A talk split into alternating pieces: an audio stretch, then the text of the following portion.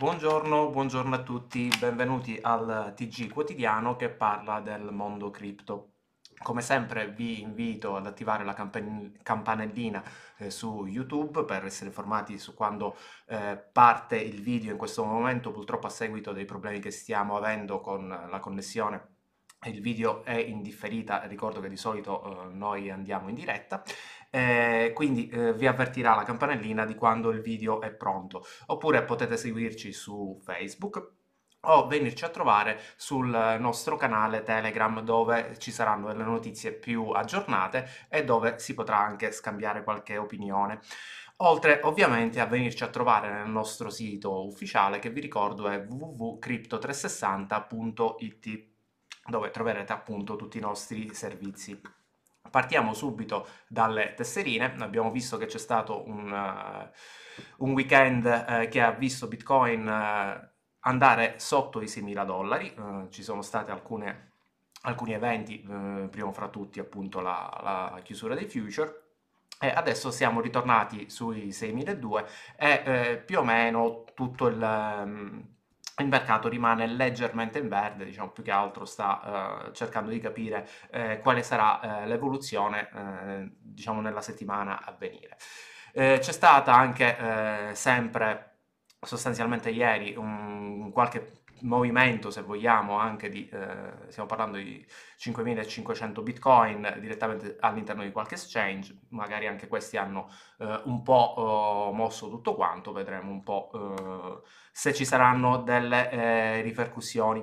Eh, fatto sta che comunque i volumi sono abbastanza mh, mm, scarsi, abbastanza fermi, quindi vedremo un po' che cosa effettivamente succederà. Eh, appunto, come vi ho detto, questa notizia riporta il, eh, il fatto che ci sia stata uh, la chiusura uh, del, del, CME, dei, dei future, eh, vede, eh, diciamo, ci sono anche delle visioni un po' relative rispetto a quanto questo gap sia stato eh, colmato o meno, mm, diciamo ci sono diversi livelli eh, eh, di riferimento, non si riesce a capire effettivamente quanto quanto impatto uh, ha um, sicuramente l'aspetto dei future. Eh, chi si ricorda, il, un nostro caro innominato ha sempre avuto un po' qualche dubbio sul, sul funzionamento dei future, però ovviamente la situazione è un po' eh, cambiata. A proposito di eh, opinioni, eh, vi riporto questo sondaggio di Kraken eh, in cui eh, sembra ci sia un discreto ottimismo per il lungo, nello specifico ci sono una serie di trader, loro li considerano VIP, fra virgolette, perché comunque sono eh, una parte del, appunto del, dell'utenza che mh, mm, opera normalmente su, tre, eh, su Kraken, eh, che prevede il ritorno ai famosi 20.000 dollari eh, per la fine dell'anno. Vedremo se effettivamente è così, io come sempre ve li eh, riporto per eh, correttezza.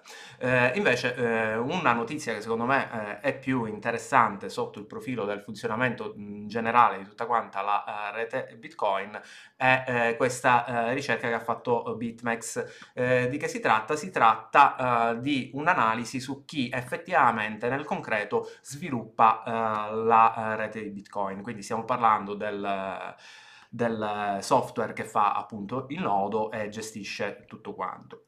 Eh, vediamo in realtà che non c'è una sorpresa in realtà, o mm, magari eh, c'è chi non sapeva, però eh, di base eh, il grosso eh, dello sviluppo viene portato avanti da Blockstream e eh, in seconda battuta da Lightning Labs, quindi sono sostanzialmente i, i principali eh, fautori del, dello sviluppo e anche del trend che ha eh, un po' la rete di Bitcoin è interessante anche notare la quantità di sviluppatori eh, che lavorano a tempo pieno su Bitcoin. Sono numeri che in realtà sono molto piccoli, perché vediamo che eh, sia Blockstream che eh, Lightning Labs hanno soltanto 8 sviluppatori a tempo pieno, di cui questi sviluppatori in realtà se andiamo a vedere eh, chi contribuisce eh, su GitHub, quindi proprio fisicamente chi mette mano al... Um, al codice eh, vediamo che eh, dei, ci sono soltanto in realtà 33 sviluppatori ovviamente full time stiamo parlando eh, in cui vediamo 11 eh, sviluppatori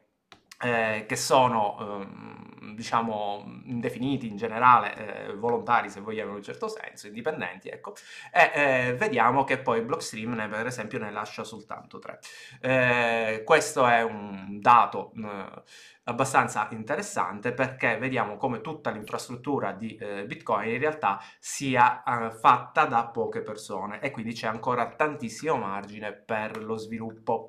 Eh, invece eh, problemi che mm, ultimamente stiamo vedendo dei problemi su internet, me ne ho fatte mh, mm, vi ho fatto proprio la premessa all'inizio di questo video, eh, sembra che eh, in Venezuela eh, ci sia eh, un problema molto più serio di quello che stiamo eh, notando noi sulle connessioni internet e conseguentemente eh, sembra ci sia una diminuzione molto forte del trading di Bitcoin. Sapevamo benissimo che il Venezuela per ora sta soffrendo sotto diversi aspetti e c'era stato un incremento dell'utilizzo di Bitcoin per una serie di motivi eh, che eh, in, eh, appunto adesso sembra eh, soffrire abbastanza di questo problema. Andando avanti, eh, parlando anche di eh, sofferenza in generale di tutta quanta eh, la rete, che cosa è successo? Una delle principali ehm, mining farm eh, americane nello specifico è stata costretta a chiudere a seguito del problema del coronavirus e del prezzo minimo che abbiamo visto del, eh, di Bitcoin.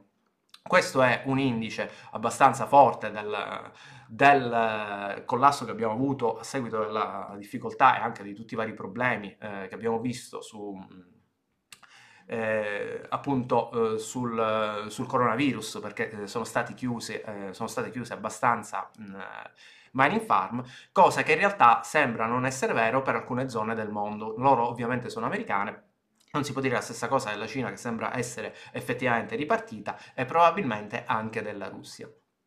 E eh, continuando a parlare di mining, eh, avevamo detto tempo fa che eh, i miner eh, specifici, gli ASIC specifici per il mining su Ethereum erano eh, andati, eh, non riuscivano più a funzionare a seguito della dimensione della blockchain. Bene, che cosa è successo? Bitmain ha rilasciato un aggiornamento del firmware per poter finalmente far ripartire questi ASIC. quindi potranno minare, non so ancora per quanto tempo, perché ovviamente dipenderà molto da quanto eh, crescerà la rete di Ethereum, però ehm, in questo momento eh, possono ritornare a minare sia Ethereum che Ethereum Classic. Quindi notizia abbastanza importante per chi fa mining. E continuando a parlare di Ethereum, eh, c'è questo articolo che eh, analizza eh, come effettivamente le ehm, la DeFi, le applicazioni decentralizzate, stanno um, ingolfando e prendendo tanto spazio uh, all'interno della blockchain. In pratica c'è una forma di cam-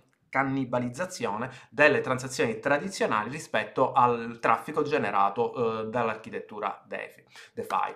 E eh, la cosa interessante appunto è che negli ultimi tre giorni c'è stato un, un incremento del 28%, quindi nuovamente si torna ad avere pressione eh, sul, o interesse all'interno della DeFi, cosa ehm, che abbiamo visto diciamo in una maniera un po' altalenante. andando avanti, parliamo un attimino di Binance che eh, delista eh, buona parte delle, dei suoi token eh, che eh, si basano un po' sul concetto di leverage che aveva realizzato Binance. Per capirci, la eh, tipologia di ehm, di token che erano anche un po' per esempio legati a EOS in cui avevamo il token EOS Bull e EOS Bear. Eh, vengono delistati eh, per mh, mm, quello che dice Binance per cercare di proteggere eh, gli utenti sicuramente è un problema per chi utilizzava questi eh, servizi. Dall'altro lato vediamo ehm, la, ehm, diciamo, il protocollo, ehm, le blockchain eh, private, eh, nello specifico quelle che sono ehm, costruite dal protocollo R3, che è Corda, che utilizzano principalmente eh, appunto le aziende, Cosa succede? Eh, HSBC mette ben 10 miliardi eh, nella tokenizzazione del, mm, diciamo, di asset tokenizzati all'interno di questa blockchain privata. Perché vi do questa notizia? Eh, sostanzialmente per andare a richiudere un po' il discorso della volontà da parte delle banche o comunque istituti finanziari di andare a eh, utilizzare la blockchain espellendo, eh, tenendo esterne le cripto come normalmente le conosciamo. Comunque le banche credono molto in questa tecnologia. Invece, ritornando a parlare di eh, exchange eh, classici diciamo di eh, cripto che succede KuCoin realizza una nuova tipologia di future eh, basata, eh, sono eh, future perpetui, eh, che, eh, va, ehm, che li realizza nello specifico utilizzando eh, i Tether. È una coppiata un po' particolare, c'è un corrispettivo in Tether del movimento di Bitcoin, se vi interessa andatevelo a studiare, sicuramente è un elemento in più sull'aspetto dei future. Andiamo un po' eh, a chiudere il discorso diciamo del fra exchange e aziende che utilizzano eh, la blockchain eh, perché c'è un po' un'infilata di ehm, momento, in questo momento in realtà è più un'immagine, una questione di immagine, comunque c'è un'infilata di aziende o cripto che vogliono eh, cercare di risolvere il problema del coronavirus appoggiandosi alla blockchain. Eh, parte la IBM eh, realizzando appunto un database molto importante per il mercato della eh, della sanità per tracciare tutti quanti i dati eh, all'interno di una blockchain in modo chiaro e diffuso. Stesso discorso eh, realizza Algorand, che cosa fa? Fa un sondaggio sul coronavirus che ripercuote, eh, ri, salva, se vogliamo, all'interno della blockchain. Dall'altro lato, stesso discorso, un team indipendente fa lo stesso lavoro su IOTA, e eh, per finire eh, anche Telos, che è sostanzialmente un fork di EOS, di, mh, mm, scusatemi, eh, non mi viene al momento, comunque è un fork, eh, fa lo stesso ragionamento appoggiandosi alla sua blockchain. È un trend abbastanza chiaro. Eh, eh, che ovviamente cerca di sfruttare la visibilità eh, che, si, che, si, sta avendo in questo momento con il coronavirus. Eh, parliamo un attimino di Tezos, eh, che cosa succede? Eh, anche Tezos finalmente utilizzerà i non fungible token, eh, mh, nello specifico verranno utilizzati per creare un gioco di carte, positivo anche questo per Tezos, più che altro per l'adozione del funzionamento dei non fungible token. passiamo un po' a mh, po' di, di gossip, se vogliamo almeno io la metto all'interno di questa uh, categoria, che cosa è successo? Microsoft ha lasciato una, um, un brevetto per il mining uh, utilizzando le onde cerebrali. È particolarmente curiosa come uh, cosa, quindi non avremmo, non avremmo il classico ASIC o il proof of work tradizionale fatto da macchina, ma semplicemente alimentato dalle onde cerebrali. Lo scopo è chiaramente andare a farvi visualizzare un bel po' di pubblicità. Parliamo un po', uh, un attimino, chiudiamo con il solito discorso dei crypto scam. Eh, aumentano come sempre eh, i siti finti che cercano di sfruttare il coronavirus per vendervi qualche cosa, eh, stanno, eh, ci sono diversi siti che eh, dicono di avere una cura per il coronavirus e di vendervela tramite cripto. È ovviamente una fesseria immane, purtroppo non c'è ancora una cura e quindi sono chiaramente degli scam. Altro tipo di scam riguarda il, eh, questo eh, sistema di cui ne avevamo parlato tempo fa, che succede? Eh, ci sono dei siti che permettono di convertire eh, il proprio address in un QR code per semplificare la transazione. Ecco, eh, hanno trovato l'ennesimo sito che eh, fa un QR code finto che manda ovviamente il, i vostri cripto a al malintenzionato. E per finire vi do questa notizia che riguarda gli exchange, ci sono ben due exchange che hanno finto di avere le licenze di Malta che in realtà non possiedono. Per oggi è tutto, ci si vede, ciao a tutti!